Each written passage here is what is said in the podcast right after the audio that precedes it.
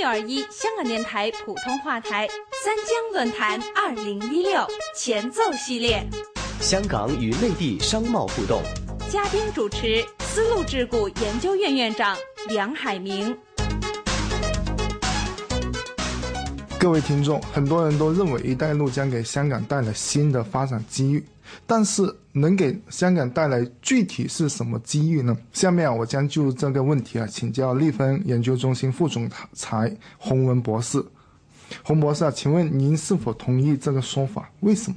嗯，我原则上是同意，就是“一带一路”的发展会给啊香港带来不少机遇的。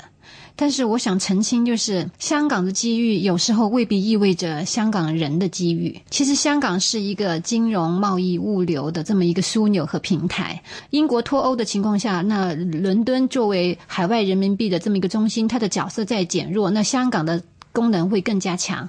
那么在贸易跟物流方面，香港作为一个处理这种复杂供应链的枢纽，它的地位也会提升。那么在还有，其实，在外交啊，在教育啊，在很多层面层面，香港是有机遇的。可是，其实，在过去十多年，香港跟内地之间的矛盾也在激化。我想，这其中有一个问题，就是说，香港它作为一个这么自由、这么灵活的这么一个平台，它是一一一路都会有机遇的。但是，香港人在这个过程中呢，就未必能够充分的获益，很多。在香港运作的这些经济活动、这些贸易活动、物流活动，事实上它未必一定用到香港人。我们看到越来很多，包括国有企业也好，海外企业也好，他们利用香港平台做很多事情，但是他们越来越少用香港本地人吧。就是说的，有时候会从国外招聘啊，或者是海归啦，怎么样？就是香港人没能充充充分的参与到这些经营活动当中来。那我觉得这是值得。无论是国家也好，还是香港本身也好，去思考的一个问题，就是怎么样把香港的机遇转化为香港人的机遇。AM 六二一香港电台普通话台三江论坛二零一六前奏系列。一带一路是香港的机遇，但一带一路却不是香港人的机遇。那按照您的想法、您的看法，那洪博士，香港人该如何抓住一带一路的机遇呢？嗯，我想这个也需要好几方面的合作，比如说从诶香港。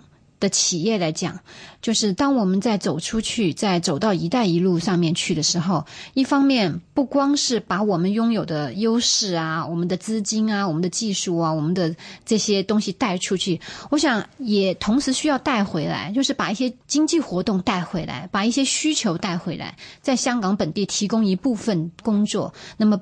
帮本地人创造一些新的呃就业的机会，帮年轻人创造一些向上流动的机会。那从年轻人的角度来说，我刚才也提到“一带一路”。或者是说，呃，企业通过香港这个平台往外走，其实香港本地的知识对香港本地的了解并不是最关键的，反而是对 market 对市场的理理解和知识，才是决定你能不能发挥作用的这么一个关键。那年轻人，香港人是不是准备好了？我们是不是有这个知识储备？我们是不是愿意去学，愿意去走进这些地方？那是香港人自己也要做的。六二一香港电台普通话台三江论坛二零一六前奏系列，香港与内地商贸互动，嘉宾主持丝路智库研究院院长梁海明。三江论坛二零一六前奏系列，AM 六二一香港电台普通话台三江论坛二零一六主题网站同步放送。